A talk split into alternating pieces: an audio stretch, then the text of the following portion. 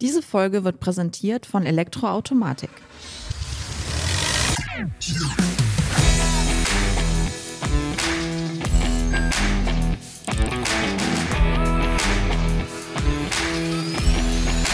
Technik aufs Ohr Spezial. Herzlich willkommen zu einer neuen Podcast-Spezialfolge. Marco und ich sprechen heute mit Michael Himmels. Er ist Entwicklungsleiter bei EA Elektroautomatik. Unser Gast gibt uns einen Einblick in das Testen und Simulieren von Brennstoffzellen. Und er wird uns auch erklären, warum das so wichtig ist.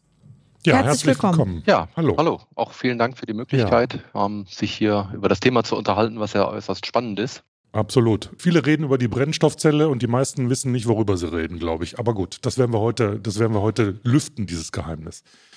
Ja, Michael, bevor wir ins Thema einsteigen, erzähl uns doch erstmal ein bisschen, wie sieht dein Berufsalltag bei Elektroautomatik aus und was ist an diesen Antrieben denn so begeistert, wie eben gerade jetzt gerade das, was wir besprechen wollen?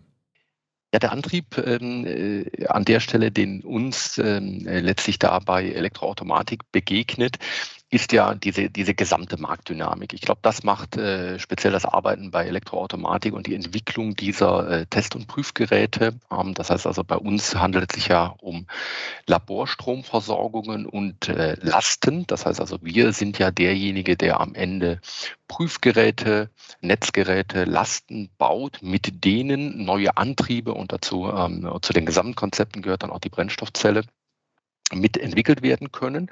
Das heißt, wir sind ganz nah mit am Puls der Zeit, was diese CO2 Thematik angeht und die Umstellung auf elektrifizierte Antriebe in der kompletten Breite. Also wir sehen in unserer Kundschaft die Erzeugerseite in Form von Photovoltaik, wir sehen die batterieelektrischen Antriebe, wir sehen die Brennstoffzellenantriebe. Alles wird elektrifiziert, alles braucht am Ende ein äh, Testgerät, mit dem man letztlich als äh, Laborstromversorgung eine Applikation versorgen kann oder als Last eine Applikation dann auch belasten kann oder im Falle von SSB direktional auch beides mit dem gleichen Gerät. Und da hält uns der Markt momentan ganz schön auf Trab. Das heißt also, da sind wir, was die Entwicklungsabteilung angeht, ähm, vom Markt ziemlich gefordert, ähm, da auf die neuen Leistungen, Anforderungen entsprechend mit auch Geräten zu reagieren. Wie darf man sich das denn in der Praxis vorstellen? Brennstoffzellen testen und simulieren. Welches Equipment braucht man dafür? Ah, das ist eine, eine, ziemlich breit gestellte Frage schon, weil das ist ja eigentlich äh, schon eine Doppelfrage. Auf der einen Seite sagen wir Brennstoffzellen äh, simulieren oder Mhm. Besser gesagt vielleicht sogar emulieren. Also wir stellen eine Hardware bereit, die sich am Ende so verhält, als wäre es eine Brennstoffzelle, obwohl sie keine ist. Das ist der, der, der eine Zweig der Diskussion. Und der andere Zweig der Diskussion ist natürlich die eigentliche Brennstoffzelle, auch die muss geprüft werden. Jetzt ist die Brennstoffzelle ein Energielieferant. Das heißt, da kommen in der Hauptsache dann unsere elektronischen Lasten zum Einsatz. Das heißt also, da ist äh, das Device an der Test, wie man es so im technischen Jargon nennt, die eigentliche Brennstoffzelle und wir hängen als Last dann hinten dran, um die Brennstoffzelle in ihren Parametern zu bestimmen.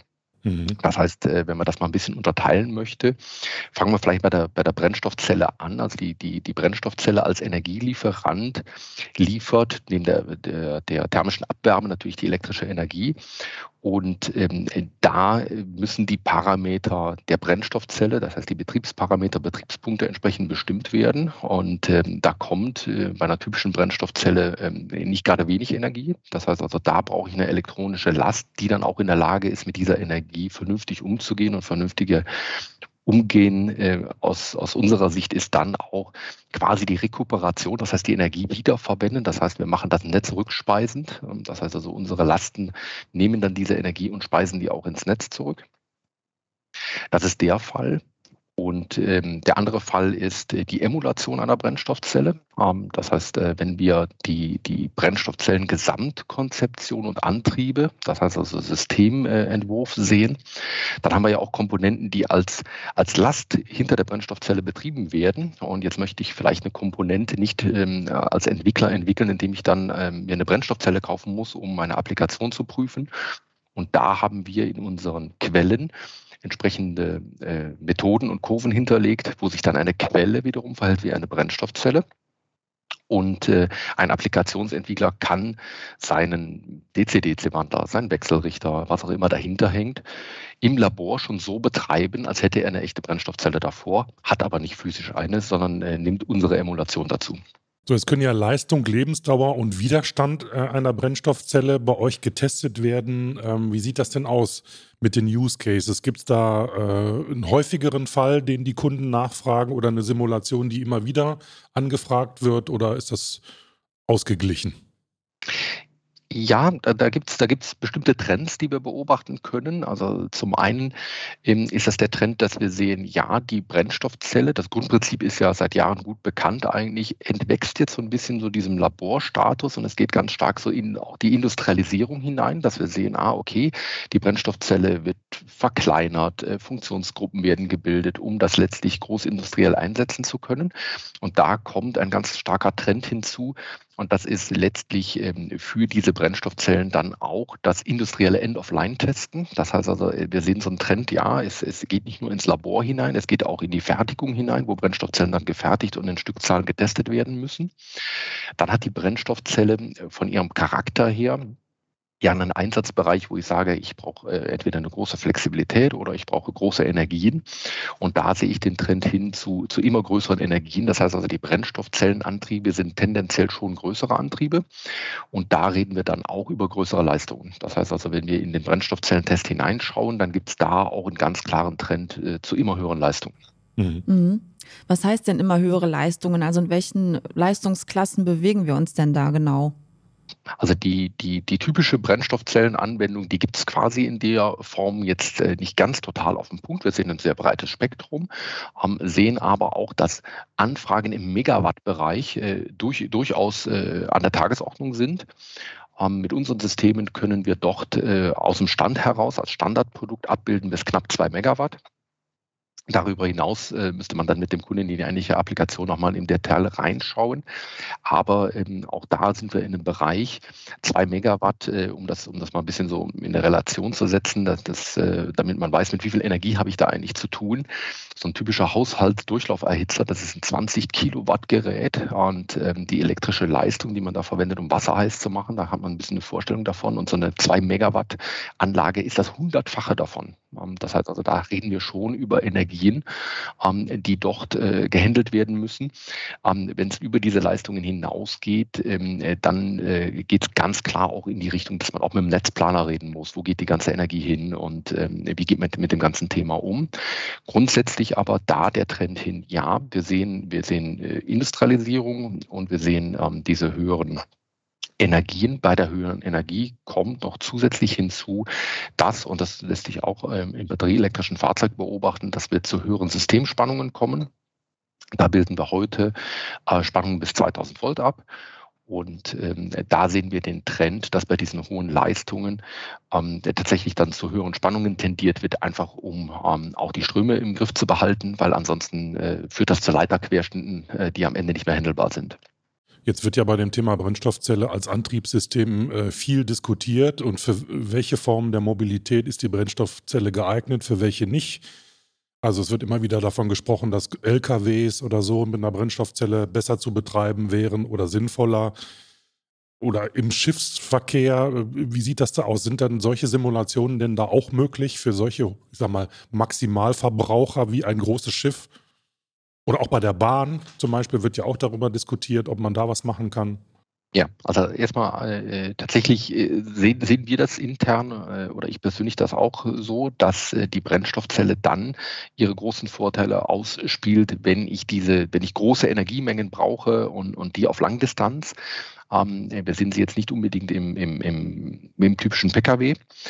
Und äh, in dem Moment, wo wir in, im Bereich der großen Antriebe sind, also die typischen Megawatt-Antriebe, das sind äh, tatsächlich Antriebe, wie wir sie aus dem, aus dem Fernbusverkehr und Schwerlastverkehr sehen ähm, an der Stelle die Antriebe, wie sie dann verwendet werden, ähm, in noch größeren Anwendungen, das heißt an der Stelle Schiffe ähm, zum Beispiel, dann sind wir weit im Megawattbereich. Ähm, da wird auch nicht mehr unbedingt dann der Gesamtantrieb vorher äh, komplett simuliert, sondern da bricht man dann tatsächlich die Simulationen runter auf, auf kleinere Einheiten, sodass am Ende auch die Simulation da händelbar bleibt. Also auch einen, einen Schiffsantrieb als Ganzes im Vorhinein äh, mit, mit mehreren, mehreren 100 Megawatt vielleicht, eben da in Betrieb zu nehmen, das wird dann auch äh, tatsächlich von der Netzsituation her problematisch.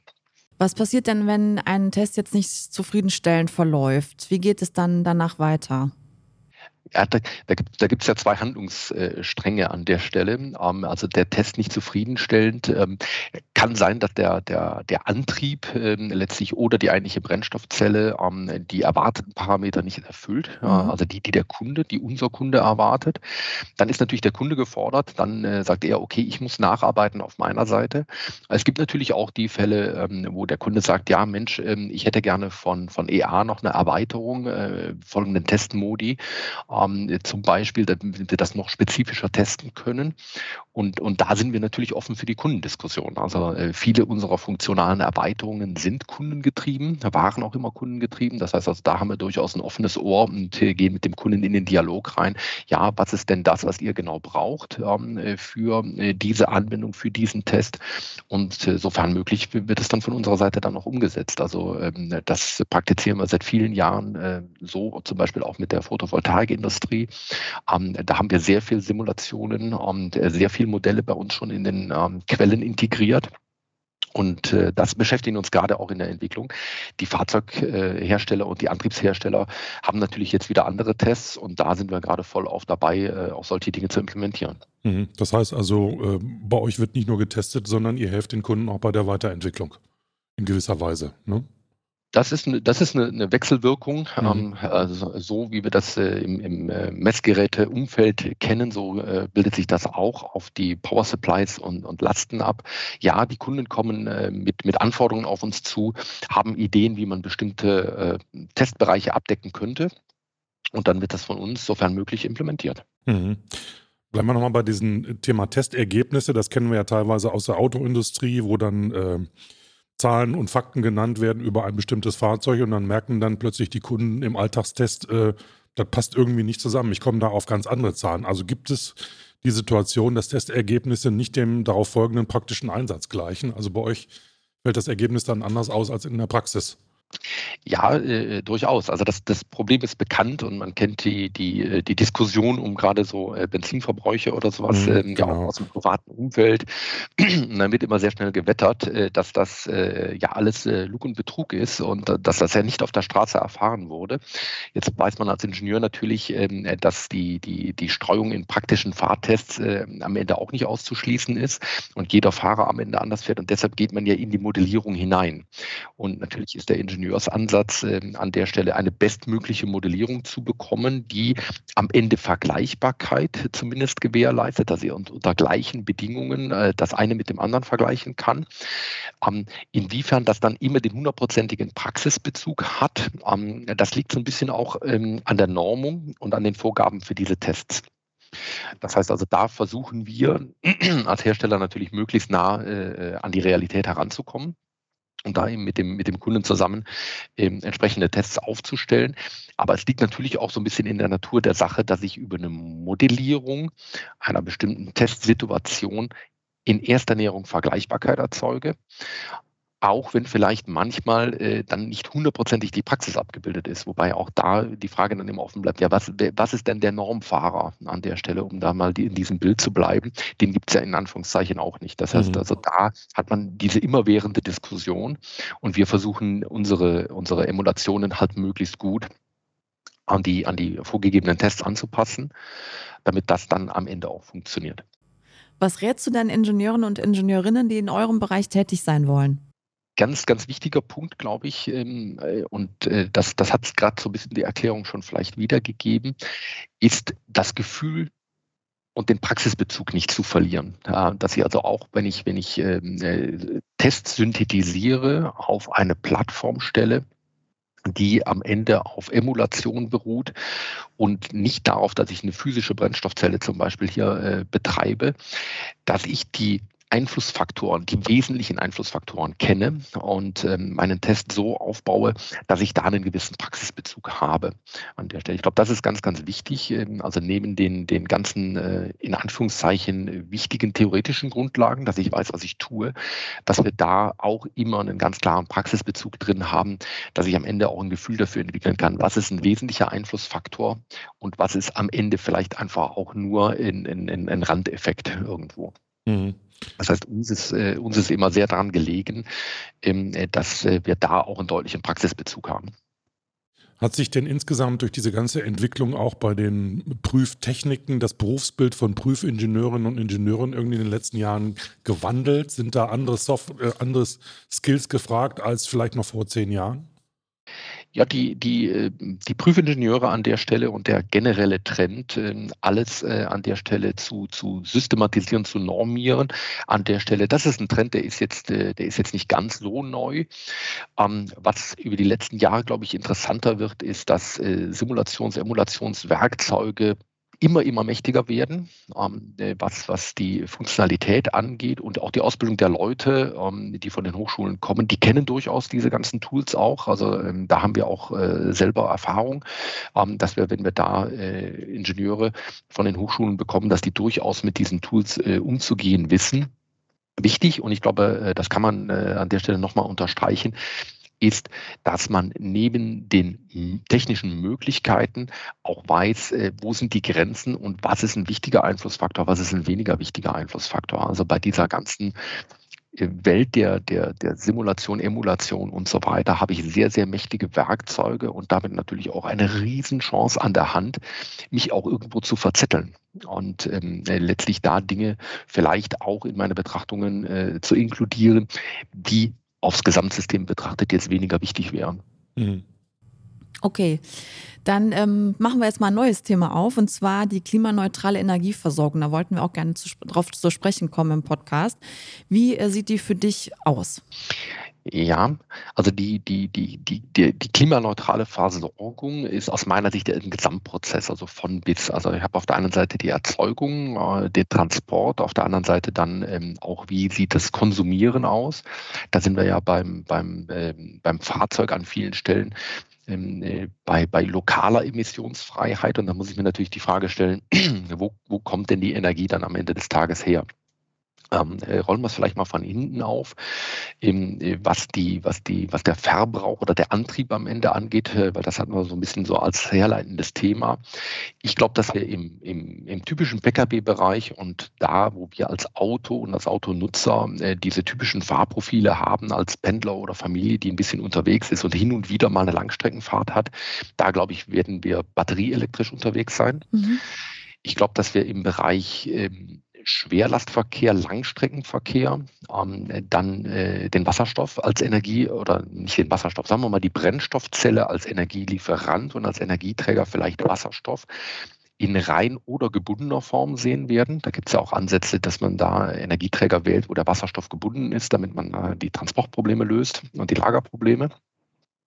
Und ich glaube, dass letztlich auch diese E-Fuels oder Biofuels in bestimmten Teilbereichen, und da denke ich äh, im ersten Moment an, an, an die größte Herausforderung im Verkehr noch, was, was CO2-Neutralität angeht, ans Fliegen. Also da könnte ich mir durchaus vorstellen, dass man da äh, mit diesen E-Fuels äh, die ersten Erfolge haben wird an der Stelle. Dann haben wir den, den großen Bereich Energietransport, Energiezwischenspeicherung. Ich glaube, dass wir da unsere Energienetze, wie äh, schon vielfach diskutiert, auch deutlich ausbauen müssen. Und dann bleibt am Ende natürlich die ganz, ganz große Frage, so war es ja auch eingeleitet, ja, wo kommt die Energie her? Also ich glaube, mhm. dass wir, dass wir sehr, sehr viel stärker noch auf die Erneuerbaren setzen müssen. Ähm, die Erneuerbaren an der Stelle Wind, Sonne als erstes Mal zu nennen, sind natürlich jetzt nicht mehr verbrauchsorientiert an der Stelle. Das heißt, ich kann jetzt nicht äh, Sonnenenergie erzeugen, wenn ich sie brauche, sondern ich kann Sonnenenergie dann erzeugen, wenn die Sonne scheint. Und ähm, das führt dazu, dass wir, wenn wir diese Erneuerbaren zu Ende denken, natürlich die Energienetze, die Zwischenspeicherung, ähm, die Dynamisierung der Last äh, auch hinten dran ähm, äh, mit in Betracht ziehen müssen. Ich glaube, dass da über die nächsten Jahre noch ganz, ganz viel kommen wird. Und äh, letztlich, das sehe ich aus, aus eigener praktischer Erfahrung, ähm, das E-Auto lädt einen, einen täglichen Verbrauch nach und das an bestimmt 300 von 365 Tagen.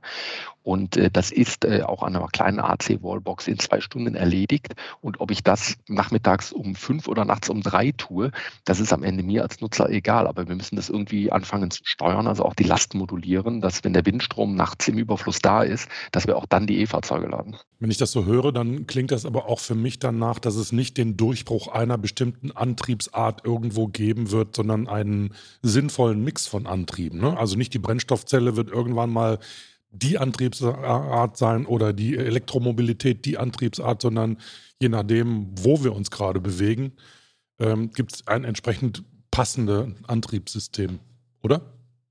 Ja, das sehe ich ganz genauso. Da gibt es auch, auch ganz äh, klare Parallelen äh, aus meiner Sicht in der Verbrennerwelt, ähm, wo wir kleinere äh, PKWs vielfach mit Benzinmotoren betrieben haben. Der Motor baut klein, er ist leicht.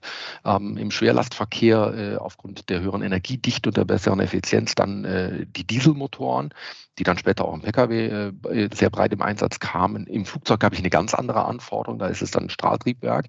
Das heißt also, die technischen Systeme, die ich zur Fortbewegung brauche, ja, haben immer ihre Unzulänglichkeiten gehabt äh, und man hat aufs Nutzungsprofil angepasst das Bestmögliche gewählt.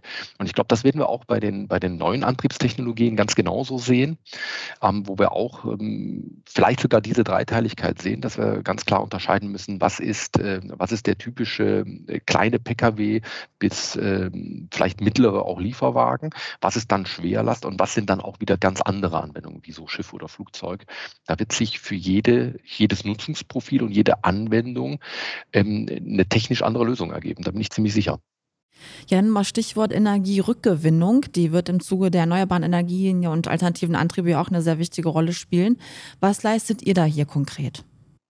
Ja, das äh, haben wir vor, vor einigen Jahren schon begonnen. Das heißt also, unsere elektronischen Lasten an der Stelle sind energierückgewinnend. Mhm. Das heißt also, da gehen wir hin, äh, zum Beispiel im Brennstoffzellentest, ja äh, mitunter sehr viel Energie bereitstellt, nehmen wir diese Energie und äh, können die ins Netz zurückspeisen. Ähm, das führte dann im nächsten Entwicklungsschritt dann auch zu den bidirektionalen äh, Lasten und Quellen, also ein bidirektionales Gerät, das sowohl als Quelle als auch als Last fungieren kann kann.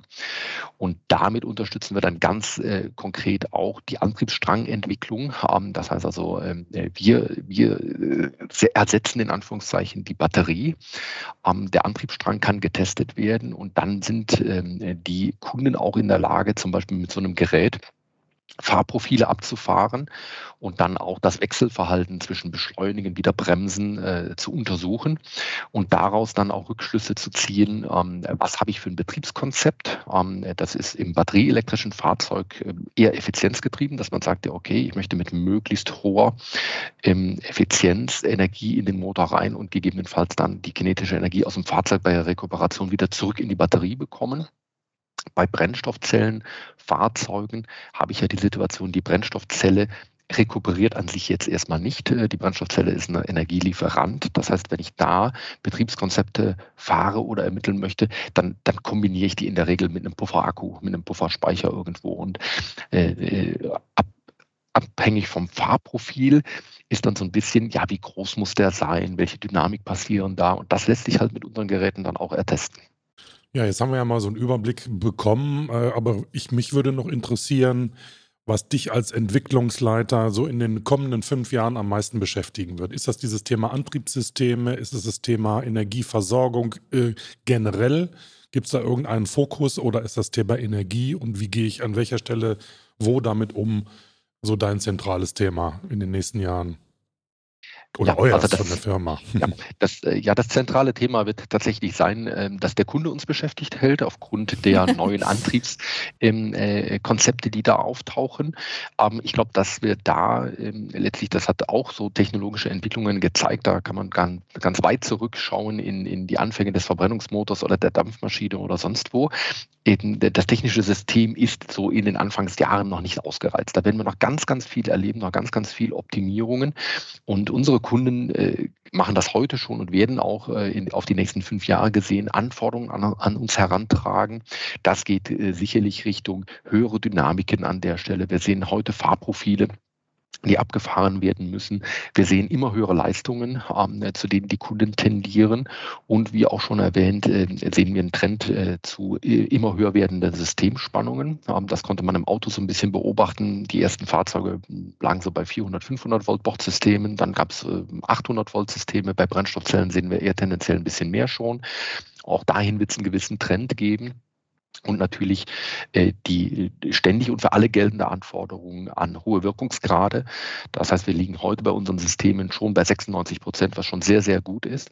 Aber äh, auch klar, auch da werden wir konstant am Ball bleiben müssen, um, um da auch dann den bestmöglichen Wirkungsgrad äh, auch bei unseren Geräten umzusetzen. Ähm, weil wenn wir zu hohen Leistungen kommen, dann ist alles das, was am Ende Verlust ist, äh, ist Abwärme, die ein Gerät erzeugt und die möchte man äh, tatsächlich nicht haben. Also die möchte ich A nicht haben, weil es ein Energie Energieverlust ist und natürlich B auch nicht, weil es am Ende mein, mein Labor im schlimmsten Falle aufwärmen würde.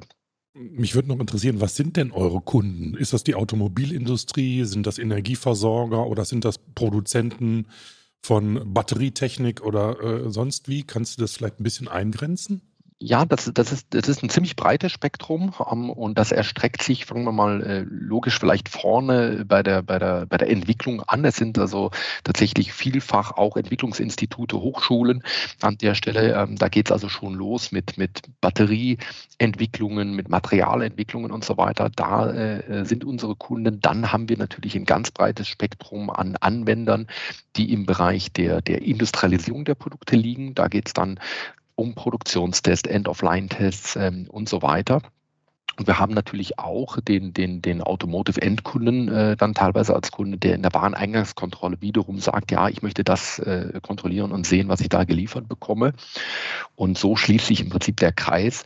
Es geht an der Stelle die gesamte Wertschöpfungskette vom, vom Speicher über ähm, Erzeugung, äh, also auch PV an der Stelle, bis über den Antrieb, bis letztlich hinten äh, zur Prüfung. Und was wir jetzt äh, auch sehen, das ist noch ein, äh, ein relativ relativ junger Bereich. Aber äh, wird ja schon viel diskutiert, was ist der gesamte Lebenszyklus zum Beispiel jetzt eines batterieelektrischen Fahrzeuges. Am Ende habe ich eine Batterie und die muss ich dann auch irgendwo im, im sehr günstigen Fall, und das wird vielfach diskutiert, erstmal einem Second Life zuführen, weil in dem Moment, wo ich im Auto nicht mehr genug Reichweite habe, dann nervt mich das, weil ich will hier nicht eine beliebig große Batterie reinbauen. Aber in einem stationären Speicher, wo, wo Platz nicht der, der, der absolute Faktor ist, da kann ich einfach ein bisschen mehr gebrauchte Batterie verbauen. Das heißt also, da Second Life Qualifizierung ist ein ganz großes Thema, das auf uns zukommen wird. Ganz am Ende, um den, um den, den Bogen dann zu schließen, ganz am Ende haben wir dann natürlich auch noch das, das Recycling, äh, jetzt zum Beispiel von Batteriezellen, wo wir einfach sicherstellen müssen, dass der Recycler kein Risiko eingeht, dass also so eine Batteriezelle auch wirklich komplett entladen ist und auf einem sicheren Zustand ist. Und auch da engagieren wir uns und auch das wird uns in den nächsten Jahren sicherlich beschäftigen. Ja, Michael, danke für, für diesen Einblick. Das äh, war auf jeden das Fall jetzt mal sehr spannend. Spannendes Thema, ja. Genau, Absolut. zu sehen, wie ihr arbeitet und was da noch alles in Zukunft wichtig sein wird. Und wer jetzt noch mehr zu der ganzen Thematik erfahren möchte, der darf bitte gerne in die Shownotes reinschauen. Genau, da steht einiges drin, auch über EA. Wer sich da informieren will, guckt einfach nach. Und wenn ihr uns schreiben wollt oder Ideen habt, welches Thema wir in dem Podcast aufgreifen können, dann bitte gerne unter podcast.vdi.de. Wir freuen uns über jeden, der mit uns Kontakt aufnimmt. Ja, genau. ich würde sagen, das war's für heute. Ganz herzlichen Dank und äh, bis zum nächsten Mal. Bis zum nächsten Mal. Danke euch.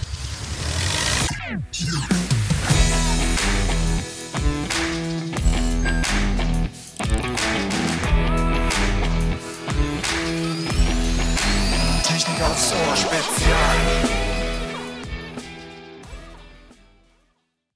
Diese Folge wurde präsentiert von Elektroautomatik.